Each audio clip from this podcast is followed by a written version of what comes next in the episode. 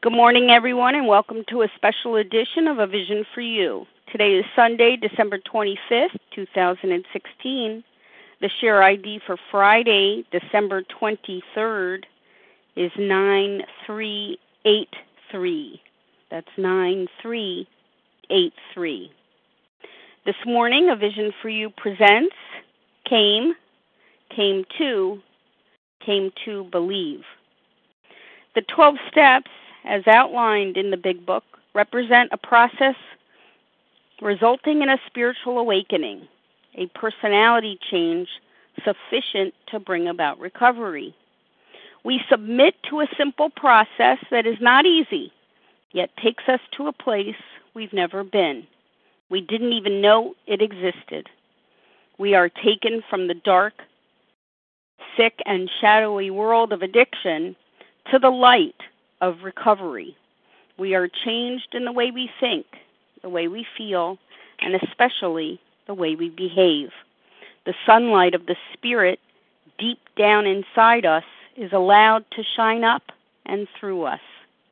Here to share her story of transformation this morning is Marie V., a recovered compulsive overeater from California. Marie is dedicated to the 12 step way of life and to carrying the message of recovery. Welcome to the line, Marie.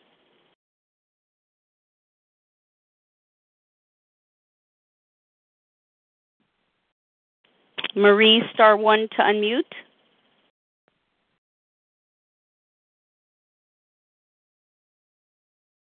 Good morning, Leah, and good morning to everybody on the line. I am Marie V. I am a recovered compulsive eater in Southern California. Um, I'd like to take this moment to pause, call my Creator in, and ask Him to put the right words in my mouth that I may carry the message of recovery to those that need to hear the message and to all those that don't need to hear it. Anyway, I was born in Fresno, California, of migrant farm worker parents in the fields of the San Joaquin Valley just after the Depression. Since food was scarce, I was breastfed for a very long time. My mother once told me that once I got her breast in my mouth, I would not let go and uh, being that I was pretty old, uh, my teeth would cut into her mouth, into her nipples, excuse me. Once I got that information as an older person, I realized that I have had this disease for a long, long time. Because that's all that's the story of my overeating. I never had enough, no matter what I put in my mouth. It was never enough. I was brought up by two people that were very, very sick. It took me a long time to see that they were very sick people. They meant well, they did well by me, but I was so resentful of their treatment of me that I couldn't see the good in them. My father was an alcoholic. He was down for the count for many, many years before he got up in Alcoholics Anonymous. He was one of those that would get drunk and his personality would change completely. He would turn into this beast. All he would do was beat us up. The last beating I got from him, I was 22 years old. I had an engagement ring on my finger. And, you know, I was brought up under the lash of fear from a belt beating. Occasionally, I would get that slap. He had these huge hands, huge fingers, and a slap from him, he was so strong, would knock me to the ground. To this day, I do not know what I did that was so wrong. I lived under that warning that you, wherever we go, remember, I'm watching you. You ever see my hand go up and I start shaking it at you? Watch out. You know that you're going to get it when you get home. So I was always on the alert. No matter where we went, I couldn't have a happy time. I was always watching for that hand. Never failed. It always went up. And to this day, I don't know what it is that I did so wrong. He also forewarned me all the time when I left for school. Don't you ever let me get a bad report for bad behavior because I will hit you to correct you. And then there was that other part, that part that said, if you see this and you say it's white and I tell you it's black, for you it's always going to be black. And I didn't understand all of this. I grew up in confusion. And then there was that other side of him, that kind, that loving side that explained everything, that told me good things, that told me how smart I was, that I was going to be the first one to graduate in the whole Rodriguez family, to graduate from high school, to graduate from college. I was sent to a, a girls' academy, you know, that was college preparatory. I was given private piano lessons, and I was the achiever, and I was and I was smart, and you were going to do. I was going to do this, and I was going to do that, and I was going to make family proud. And yeah, I learned all these things, and I did all these things, and yeah, I was smart, but I couldn't achieve because I lived in fear. My mother, on the other hand, had mental problems. She had her own bag of garbage that she brought from her family where her mother tried to kill her. And she didn't know how to love, how to nurture me.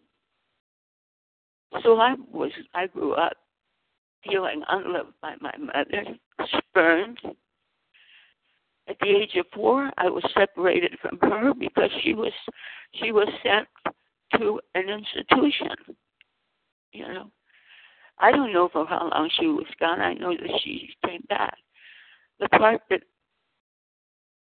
I regret is that she, well, she was institutionalized. I had to live with my grandmother, and she had an unmarried son, and uncle, you know, that molested me. And the molestations continued from the age of four, different episodes up to the age of 10. Now I'm really confused. Nobody, t- I told nobody that I know of. No explanation, no confusion. I didn't know where my mother went, what happened, you know, why I had to live there, why that happened to me. And I took all of that into myself because everybody in the family used to call me a pingo. A pingo in Spanish is a demonic child.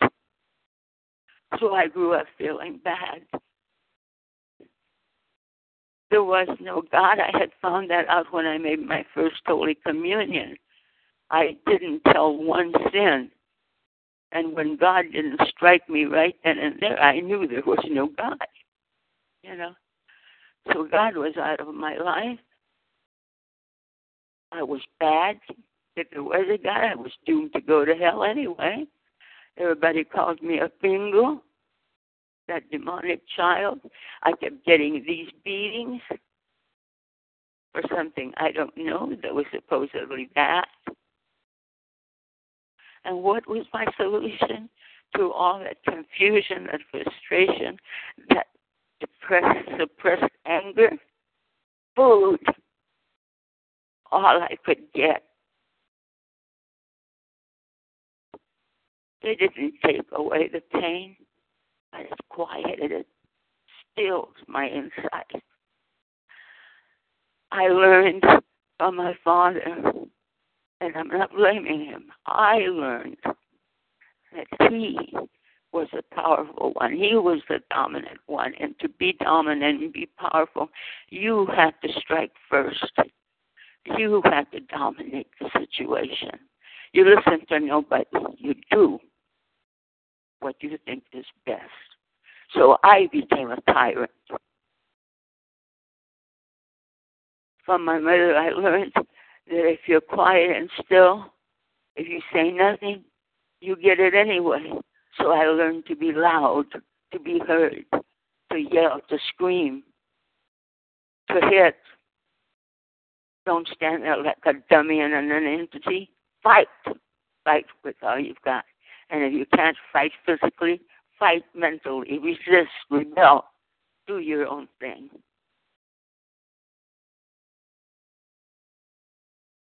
By the time I was 14, I was well, pretty well off into obesity. And you know, I've got to tell you, I hear a lot of people talk about that people, that your fellow students uh, make fun of you because you're fat. That's not my experience. I, my classmates, my classmates, or group was made up of 16 girls.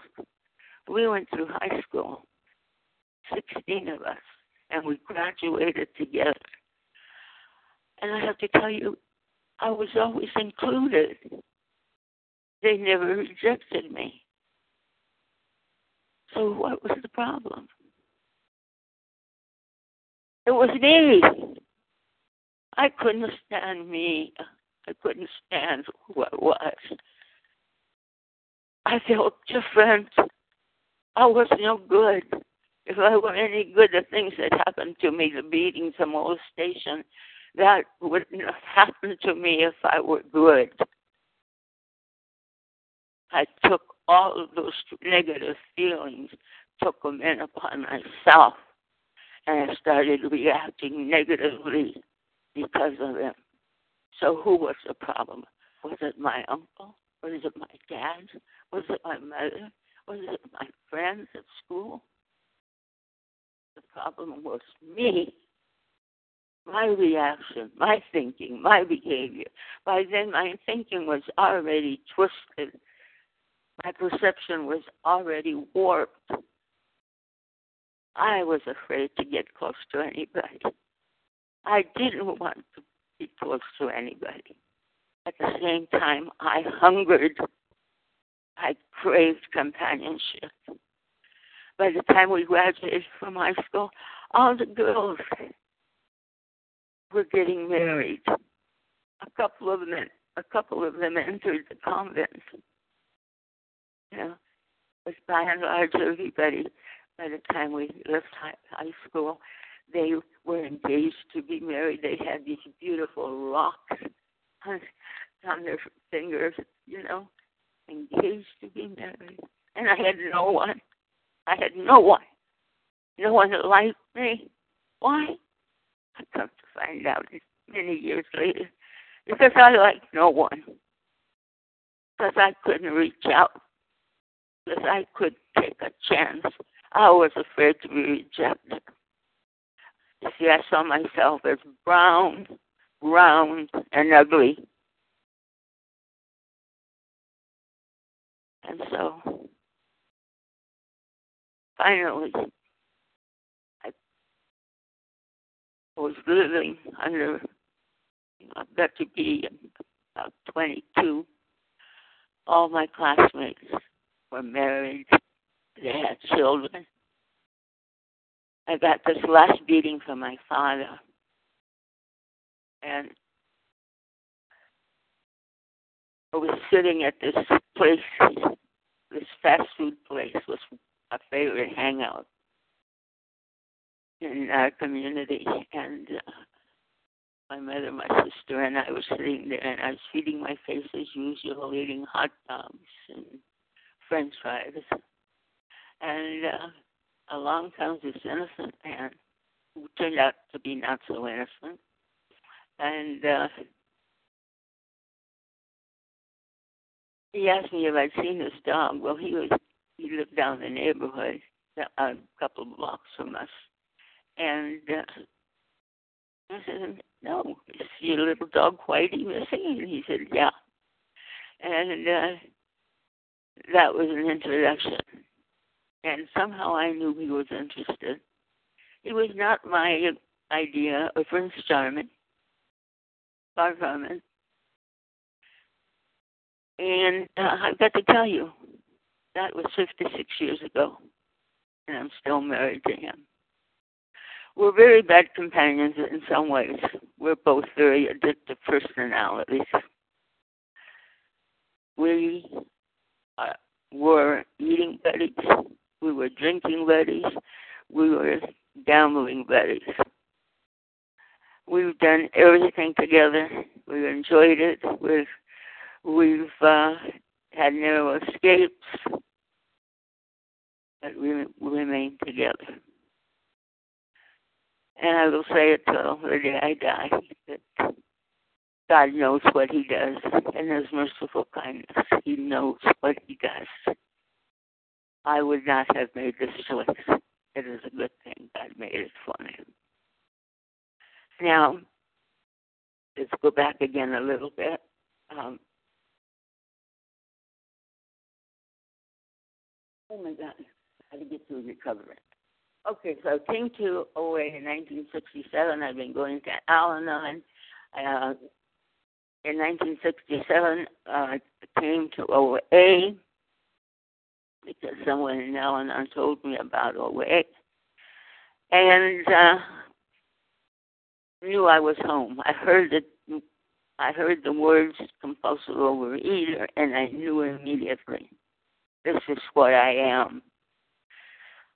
I have been, I was 29 years old. I had two children. I had abused them miserably uh, behind alcohol, behind amphetamines, behind sugar, and anything else I could get my hold, my hands on.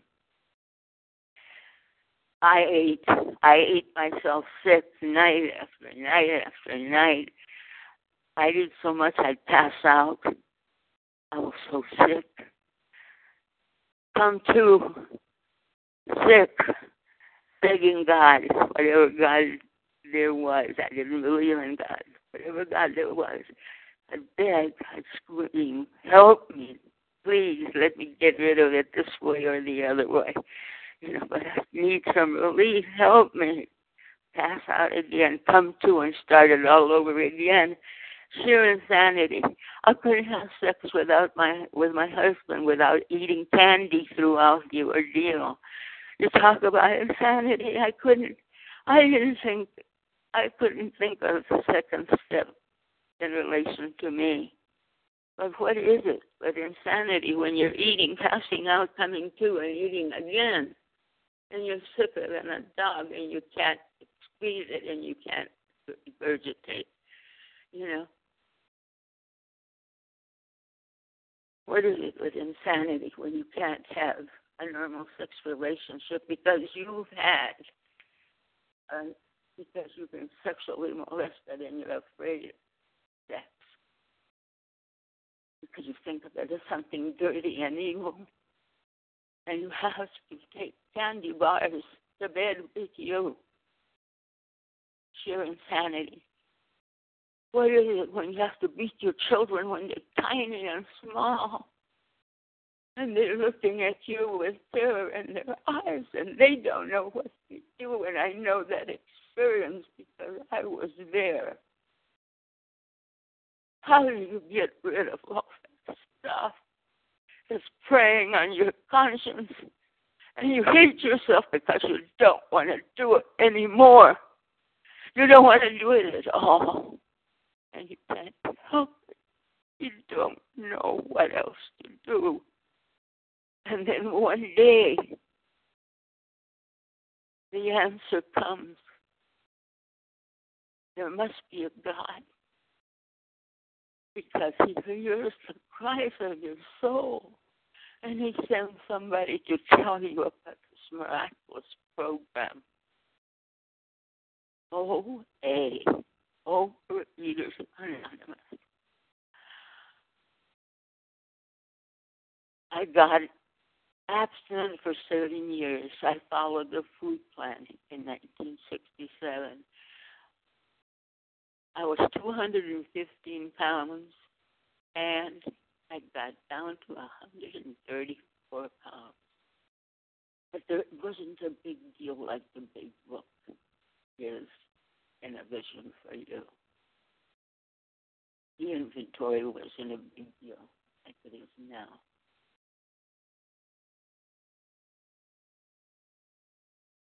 I got sober, and this is a very special occasion to me because yesterday I celebrated 42 years of back to back sobriety in Alcoholics Anonymous. I met a sponsor. I found a sponsor, or a sponsor found me that was sober 25 years. And he was a big book thumper. And he started me into the big book right away. And everything that you're giving me in a vision for you, I have been through before. Now, with singleness of purpose, I'll return to my food problem. Um, in 2003, the same woman that brought me to my first AA meeting brought me to another 12 step program for food. And that's where I got abstinent and the closest thing to recovery I've ever known. I have been abstinent and in recovery since 2003, in June of 2003. About 2010, we went through, my husband and I went through some terrible financial problems. Had to file bankruptcy. Our home was foreclosed on.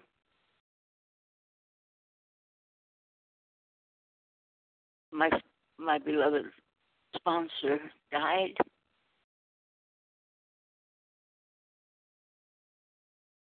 And I was forced to come out to live in the da- desert.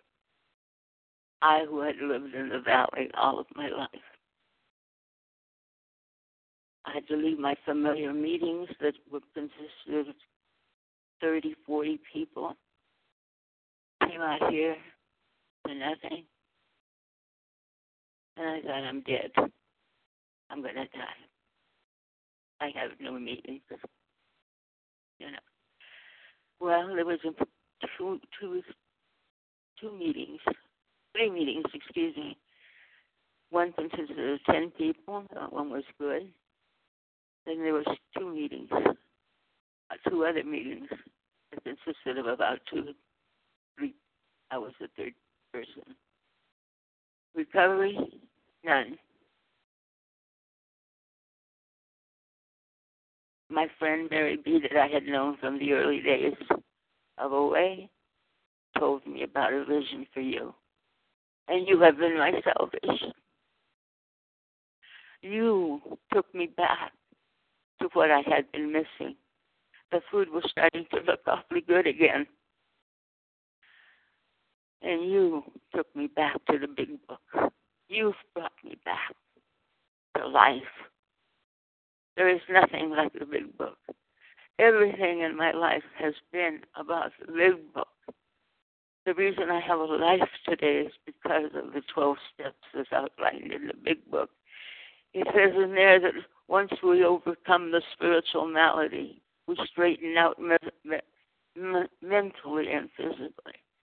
And I have learned that to be true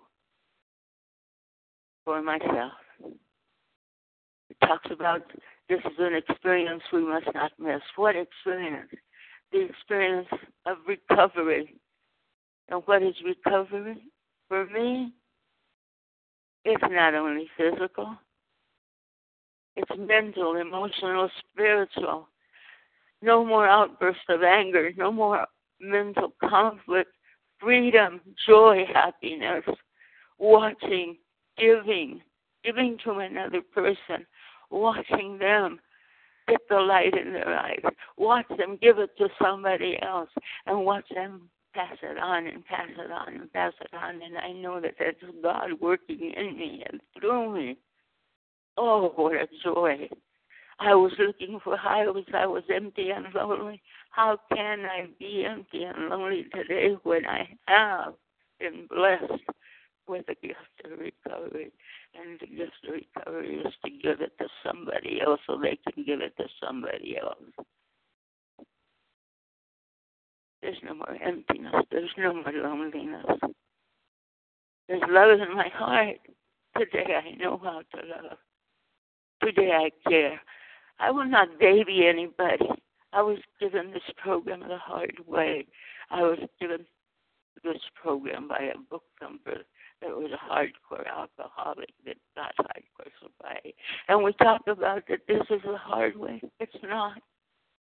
Doing the 12 steps is the easier, softer way. Knocking my butt out on the street, you know, knocking my butt out night after night trying to find that manageable food that's going to do it. That is hard work. I was so sick and tired. I was so badly mangled. And who did it? I did it. I did it until I found a way out.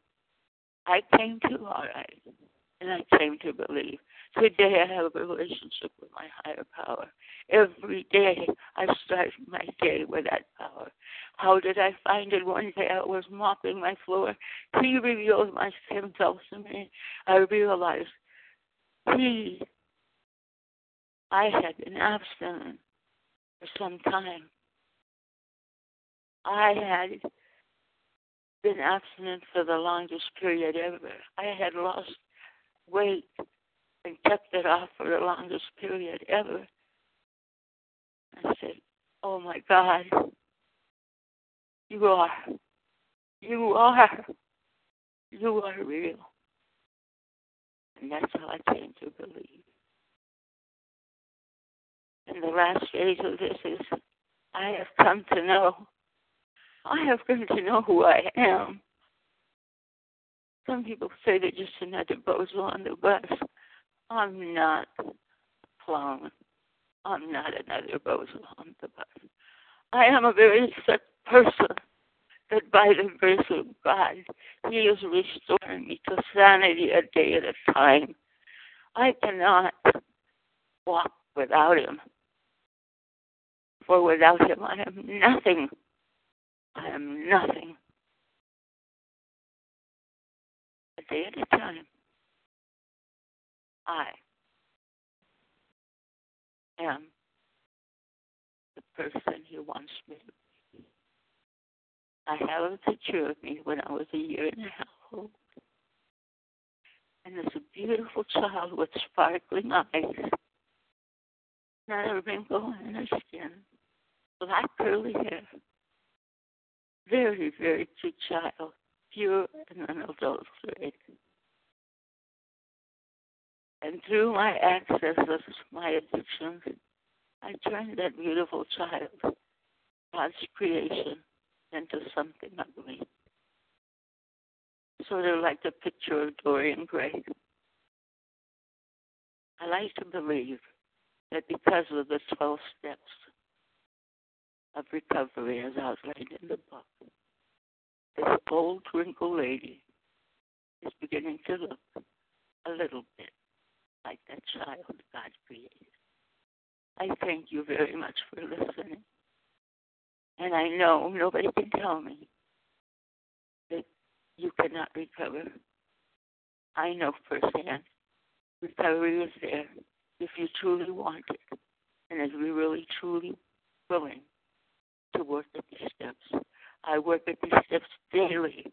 I read and write daily. I have a sponsor I call a sponsor daily. I commit my food because because I need the accountability. I read and write because I need the discipline in my program. I need to remain honest. That's why I do those things. I'm a good liar. I lie very well to myself. So I hope that my message has carried well. Hope that you receive it with your heart, not with your head. Thank you. Thank you very much, Marie, for sharing this compelling story, powerful story of transformation. Thank you for your riveting account of your rebirth through the 12 steps. Very much appreciated this morning. Marie's contact information will be given at the conclusion of this recording, so you can stay tuned for that.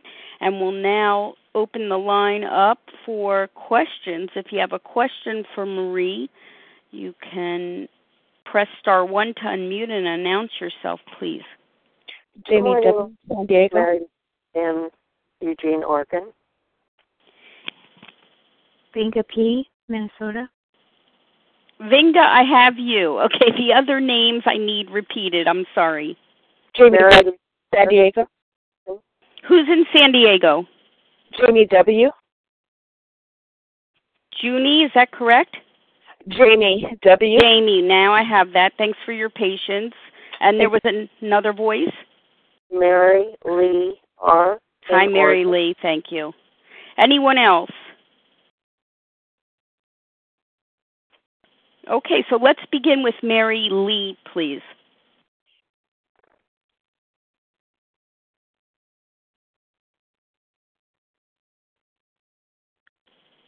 Mary Lee, star one to unmute. Good morning. Thank you. Thank you, um, Marie, for your story of transformation. Um, I too was born in the San Joaquin Valley and uh, have very similar um, experiences and different too. Thank you also for sharing um, what you do um, and how you do it. And my question is um, your husband of 52 years, is he in a 12 step program also? Thank you. Yes, he is. Thanks. Thank you, Mary Lee. Jamie W. Thank you, Marie, for your story. I can relate on a lot of levels, not the same level of uh, physical abuse, but on some level. Did you find that it was a generation of um, people, I'm talking about your parents, where they came from that abuse and then it um, came to you because of that? As one question. And may I ask another question after that, or? Go ahead. My other question When did you start sponsoring, and what was your experience? Um, I started sponsoring right away because there was no rule on it on the time at the time. You know, it was 30 days and you can start sponsoring, and uh, uh, so I did. You know, and uh, it sponsoring has always been something that's been. Uh, I don't know. It just uh, I I don't mean to make light of it, but it's uh, something that's always come very easy to me. I guess it's because I have the experience and the, the strength and the hope, you know, to, to share. I know my past very well, and I know what I've done to overcome it. And it comes very easy to me because I know what another sick person needs.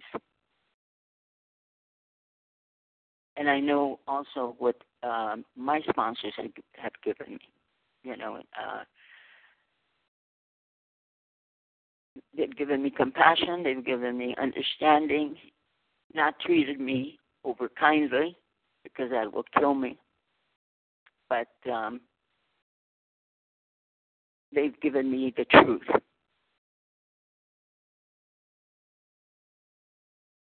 Does that answer your question?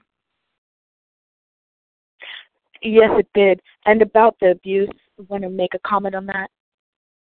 Oh, what about the abuse? You asked something I forgot already. Um, my experience is that my parents were horribly abused, both parents, um, my mom and my stepdad who raised me, and I was the with with the belt. Um, did you find that your parents had that experience that they carried it forward? Is yes. it? Yes, my father. My father was severely abused. Uh, he, his father died when he was very young, so he had he became the head of the family at about age 14, and he had three brothers to raise. So his mother abused him terribly, and he had several big scars on his face from where he had been abused. And my mother had terrible um, incidents too, and uh, she related a story where her mother, my mother had very long, being an Indian woman, she had very long, beautiful straight hair, and her mother tried to strangle her with her own hair. Yeah, they, they definitely were victims of abuse. So it goes on, and uh, I I abused, especially my older son. Thank you for your question, Jamie W. Vinga P, please. Hi, good morning. thank you, Leah, and thank you, Marie. Um, I so grateful for hearing your story, the opportunity to hear your story this morning. Um, I understand you did suffer a lot of um challenges and hard times early in your life and then after you and your husband were married and then when you um had to file bankruptcy and um uh you lost your sponsor and you had to move during that time um you went you transitioned from having a meeting or having a fellowship and a meeting to um almost nothing how, and did you maintain your abstinence during that time? And, and what what what steps did you take to until you got to vision for you to stay sober and to continue in your recovery? Thank you. Okay. What I did was I kept uh, a phone network with people that were part of the meetings I went to uh, before I moved. Uh, there was phone bridge meetings uh, from the other group, the other 12 step uh, food group. I listened to those. Uh, I had connections with uh, the people I sponsored. And uh, I continued to uh, call and sponsor myself, and I continued to read and write. And I continued to work up here. And people here were not, uh, they didn't take keenly to my message of recovery.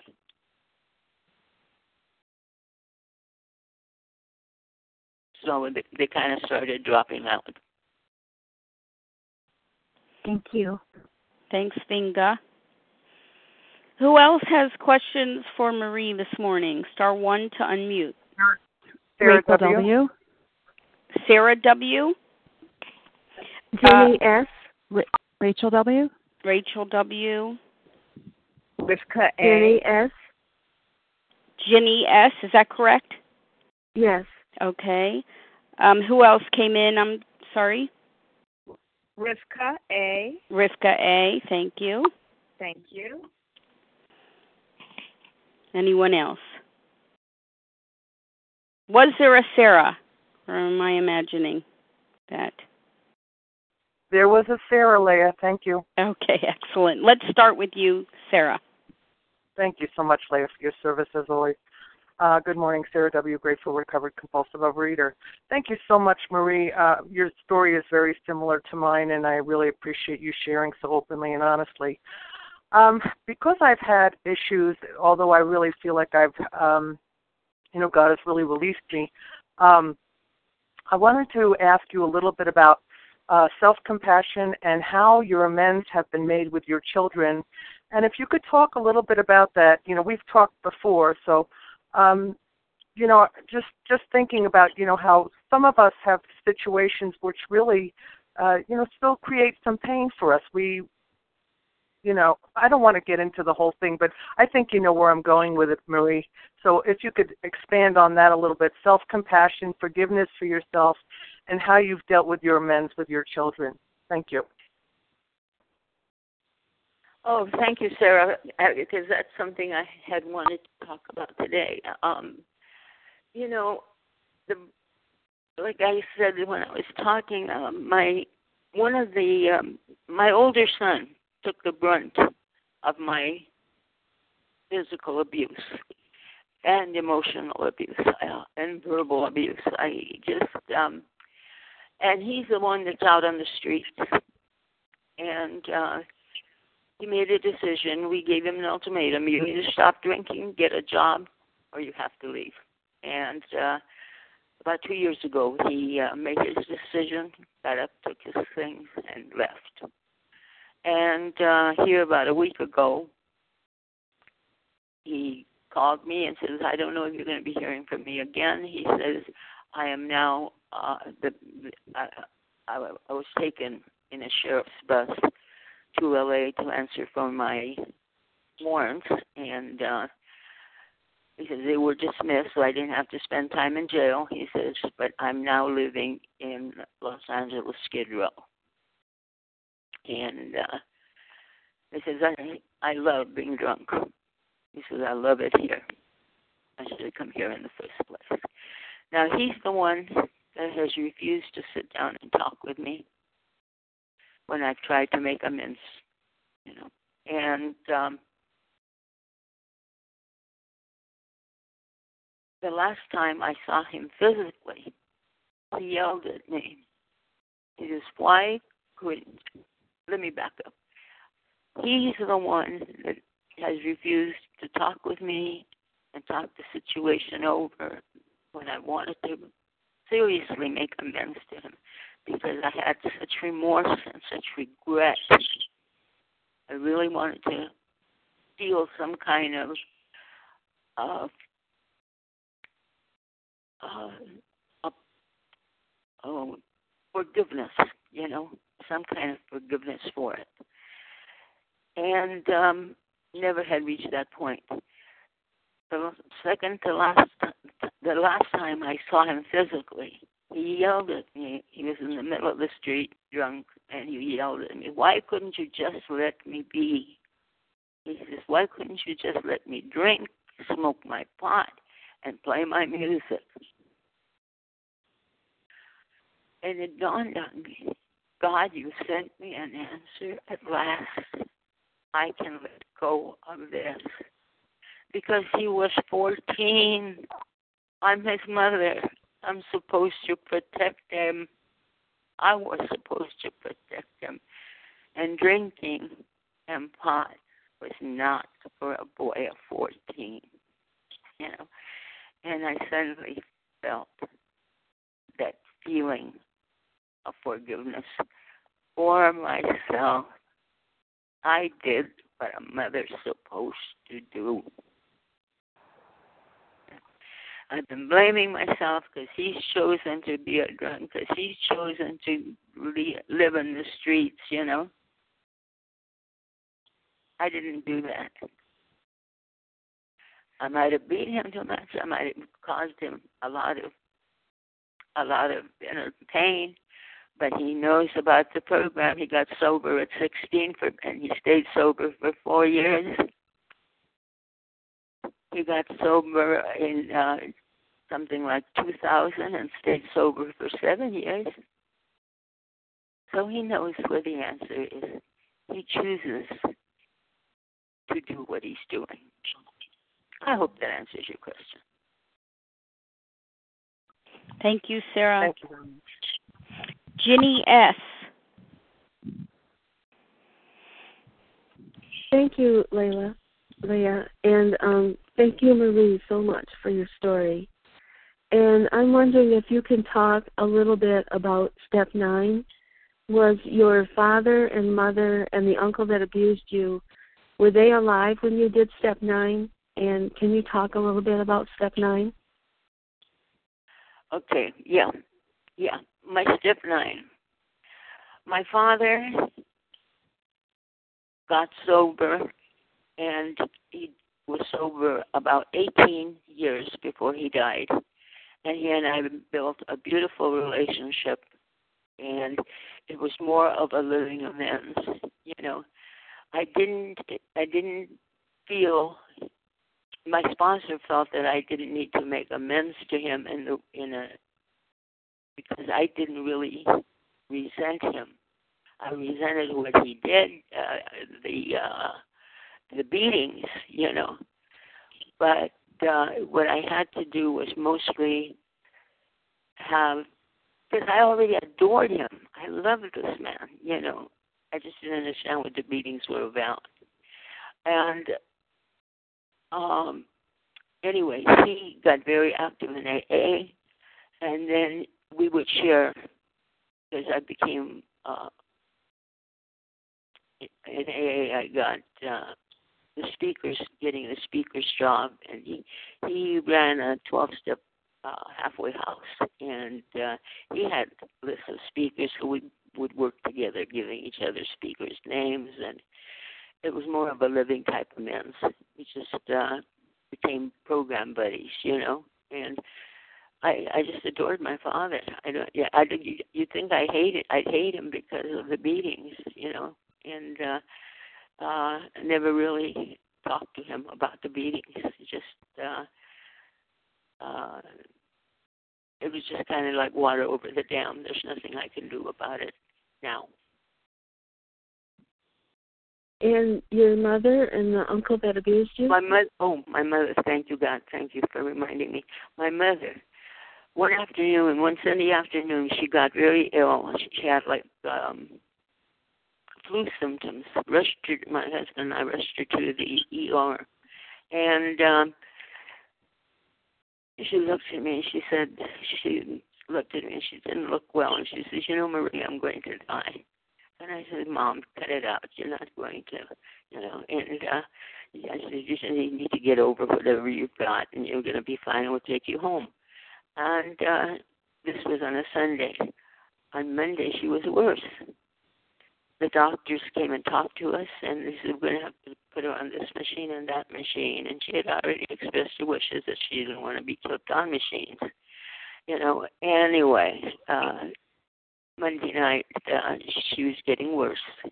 The doctor says, it looks like her systems are, been, are shutting off, so let's put her on these, these this, this machine and that machine. Okay. And then uh, I went Monday night. I went home because see, I didn't talk about how I treated her. I used to chase her out of my house. I I used to run her off. I used to cuss her out and don't you come back ever. You so and so. You know, I was also very jealous of her relationship with my son. She adored my my older son, and I was very envious of that. Uh, so I hated her on two levels. First of all, because she didn't treat me right, and everything I wanted for me, she gave to my son. So anyway, so comes Monday night, come home, and the thought comes, Marie, what if she dies? Do you want to hang on to all this crap you've got? You know.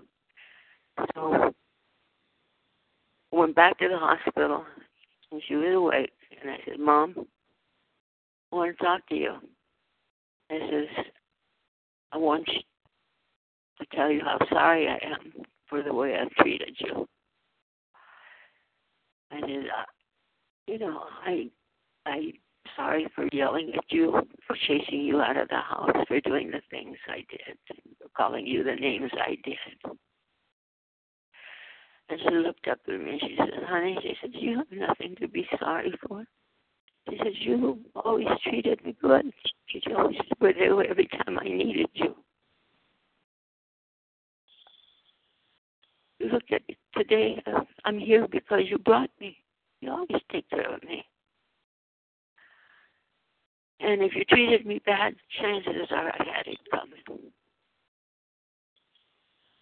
And those were my amends to her. Would you believe the next morning she died? But I got those amends in. That was a God, God gift. My uncle was dead. Nothing was could be done.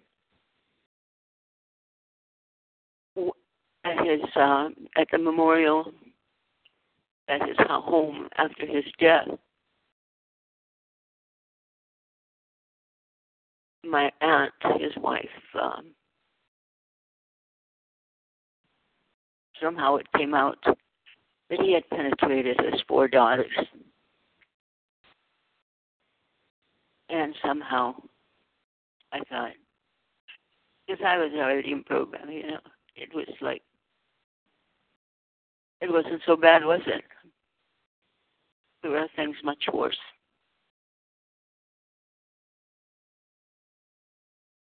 And little by little, I overcame those feelings, and it also helped that my husband is very understanding and very good to me.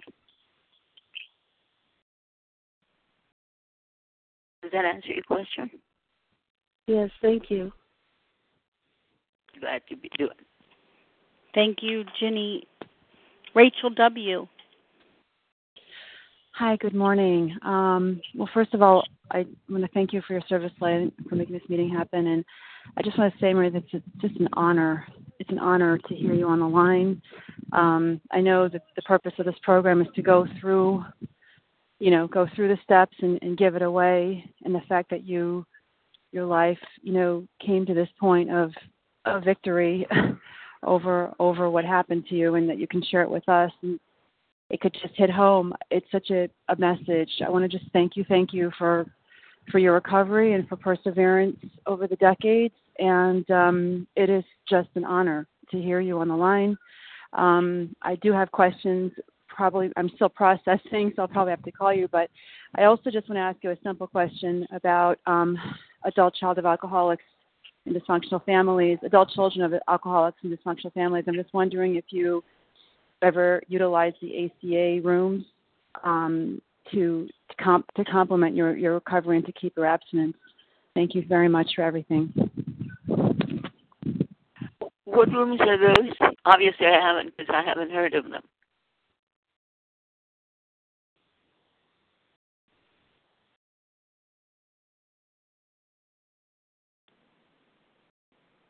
I'm sorry, I missed that. It's adult children of alcoholics, Marie. No, I've never been to that. So I ACA. have Okay. of. I've never attended them.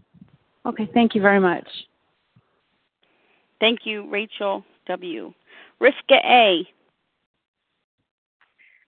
Yes, thank you. Thank you, Leah and Marie. Um, and to all the listeners out there, um, happy holidays to everyone. Peace and happiness and joy. Marie, uh, thank you for your uh, in depth experience under the shadows of abuse and addiction and how you have totally, miraculously uh, had something greater than yourself make that change in your life and that you continue to do so today. Thank you so much for that. Um, I, I have a question uh, related to the 10th step. Um, hearing that you have had so much in depth um, experience uh, with uh, the big book. Um, and I too love the big book, and I'm sponsoring uh, several ladies at the present time. Um, what is your take on uh, persons who call you who want you to listen to their 10th step? However, they are not presently living in steps 10, 11, and 12. They are working in the very beginning stages of the steps, perhaps uh, maybe steps one through three, have not even done four yet, or five. What is your opinion on someone who, having had a relapse previous and started over again with a sponsor, and yet they have that experience with the 10th, and they feel it necessary to call someone and do a 10th even though they're not at the 10th. What is your experience on that? Thank you. My experience, and this, this is very personal, is uh, my uh, AA sponsor started me on the pages that carry step 10, 11, and 12, which is 86, 87, and 88. I was not, I was, it was like my first day of sobriety, you know? He told me, get a big book, you study it, and you will read pages 86, 87, and 88 every day. Okay? So I was barely sober, and that's the pages he started me on. Now it makes sense. After coming to a vision for you, it makes sense because this is the way we're going to be living for the rest of our lives. You know. But uh, personally, it's not up to me to to judge where a person is coming from. You know what they're doing. If somebody calls me to do a ten step, I I listen to it. You know, I will take it, and that's all I have to do. That's being a servant. All right. Uh, if I'm not their sponsor, it's none of my business what steps they're in or what steps they're not in. That's how I feel about it personally. Um, insofar as uh, the fourth step and uh, the eleventh step, when I do my reading and writing, that's my fourth and tenth, and will become my eleventh step for the day. I hope that answers your question. Thank you for your question. Thank you so very much. I appreciate that. Happy holiday. Thank you. Happy holiday to you. Thank you, Rivka. Anyone else with questions this morning for Marie? Star one to unmute.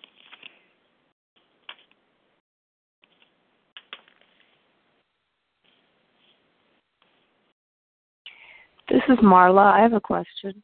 Marla, one moment. Anyone else? Dana W. This is Lorraine. Dana W. Lorraine. W. Lorraine W. Anyone else? This will be the final invitation for questions this morning.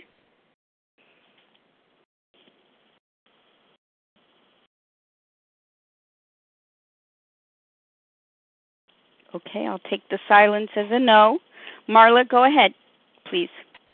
Hi, Marie. Thank you for sharing your story. Um, I came on pretty late. Um, I just have a question. I have a sponsee that just finished her fifth step and uh, did six and seven um, at home and on her own, and we're getting ready to start working amends. And um, she just shared with me that uh, yesterday, at the end of her family holiday, uh, she uh, ended up flipping and eating some uh, cookies on the side uh, when everyone else was gone. So I guess I'm kind of at a loss of where I need to go with her now. Do I start her all the way back at step one again, or do we just wait a couple days and let the food allergy symptoms pass, or what would you suggest? Well, she's, uh, I would say that a person that has slipped certainly at step one, you know, and uh, I think your fourth step has a lot to do with it. Something is wrong. Something's got to change. Something is wrong. Something there's something that you're holding on to something. You know, if, if you know, our slate has to be clean. Mm-hmm. Because if we're still into the food, there's something there's something we're hanging on to, there's something we're not looking at. Because I learned for myself that what that my then my defects of character, my resentments, those are all the underlying causes of my overeating. That's why I, I said, you know, I'm the one. I'm the culprit. Uh-huh.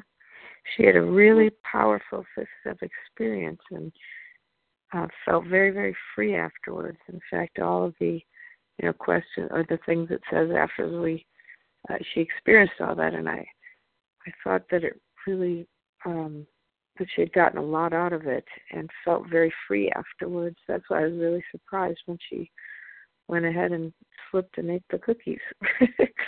so. Uh-huh. Well, yeah, that happens. That happens. You know, I I was uh I was absent seven years in a way, had lost a good amount of weight, but everything was going smooth. Um got uh drunk, the drunk of all uh, drunks, you know, and uh, wound up in AA. And uh, they tell me there, you know, you have to have sugar. Yeah. Yeah. Uh, the, the nice, uh, the the musical words for a compulsive overeater. You know, Right. there goes my abstinence. You know, Mhm. and uh, years later, to the tune of uh, 250 pounds, you know, uh, have a stroke, you know. So I forgot to talk about that. But anyway.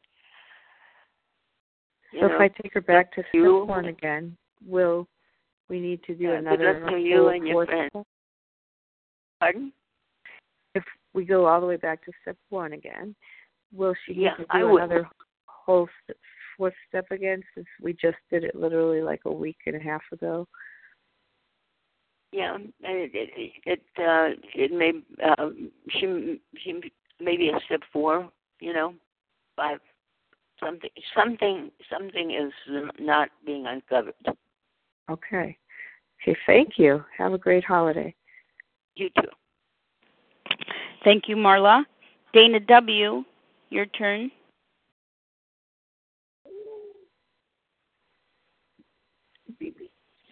Hi, thank you, Leah, um, for your service. Excuse me. Um, hi, Marie. This is Dana W. Um, Hi. thank you. hi. Thank you so much um, for your sharing today, and I'm going to definitely be calling you. Um, let's see. Um, I got recovered. Um, January 1st is my date of abstinence. I've lost 64 pounds. Uh, has not been a struggle at all. Um, and the past few months after surgery, I have hit a plateau. Um, and God has been dealing with my heart, telling me that to go further, because you know I'm only I'm five seven medium frame. You know I'm thinking at least I need to get down to 150. You know that's kind of my goal to begin with. Um, and so um, I know that I need to continue. Um, and what happened was he dealt with me about talking to my mother, um, confronting her in love about the abuse that my mother, uh, the physical abuse. You know, I haven't been molested, but my mother did abuse me from as far back as I can remember. Um, locked me in my room and uh, I'm not going to go into detail about all of it, but uh, anyway, the question is well, once I talked with her the other day, um, God has been refining my meal plan, and He opened the doors, and I've now got a uh, a dietitian, a registered local dietitian that's in OA. Have you found that when um, you go deeper, you've got you went deeper in God to get past a plateau, um, and then you obeyed Him. That He just gave you all these jewels at one time. I mean, it's almost as if the doors of blessings have just flooded open. Have you found that? Um, you know, I guess I have several questions, but the one would be, you know, have you found that you you hit a plateau, um, and then you had to go deeper, and uh, and that had to do with maybe confronting one of your abusers, and uh, and then the result of God blessing you afterwards. Thank you for your question. Yeah, I find I have found that if I don't continue seeking spiritual growth, I do get complacent. My faith gets stagnant, and I do hit that plateau that is always that fork in the road that says one says food, the other one says recovery. You know, uh, I choose recovery, so I've got to. I keep going toward spiritual growth. For me, it's it's constantly seeking to keep that conscious contact with God intact, keeping it intact. You know, during the day, I pause often. I have a secret little world of my own. It's inside my heart. I can stop anywhere, take a seat, you know, Mhm. talk to God. Sometimes I pray, but mostly I just stop, talk, tell him what's in my heart. You know, I can go to that secret little place, and he's there. You know, and that works miracles for me. It's about constant is spiritual growth for me. Seeking, seeking, seeking. No saint, I'm no saint, but that's what I work for. Thank you so much. That was awesome, and I wrote it down, and um, I appreciate you so much. Thank you so much. Thank you for your question. Thank you, Dana W. And our final question this morning comes for, from Lorraine W. Good morning, Marie. Can you hear me? Yes. Yes. First of all, happy holiday to you, and thank you for your service and sharing your experience, strength, and hope. My question is this: having been having the history that you lived in California, and I do believe I heard you heard about Overeaters Anonymous in the late '60s. I considered you like a real don't get me wrong, I don't want to sound negative, but an old timer, but I appreciate that. But had OA been called something else because I related to you saying that you found out about it from another 12 step program because the way I heard about OA was through a relative who said There was a program for you fat folks called Gluttons Anonymous. And I wanted I wasn't real keen about to something that sounded like that, and I didn't go for two years. But how quickly did you? But who told you? How quickly did you go to the OA, your first OA meeting? Expound on that, and I'm going to shut up. Well, I was told at a, at, at an Al-Anon meeting um, by somebody I liked very much, and uh, another lady that uh, was a friend, or I considered a friend, and she told me about it, and she was going to it, and uh, she told me when the next meeting was, and I went to the next meeting. You know, because it was always part of my uh, agenda, if you will, uh, to to lose weight. That was always on my mind because if I lost weight, everything would be perfect, you know.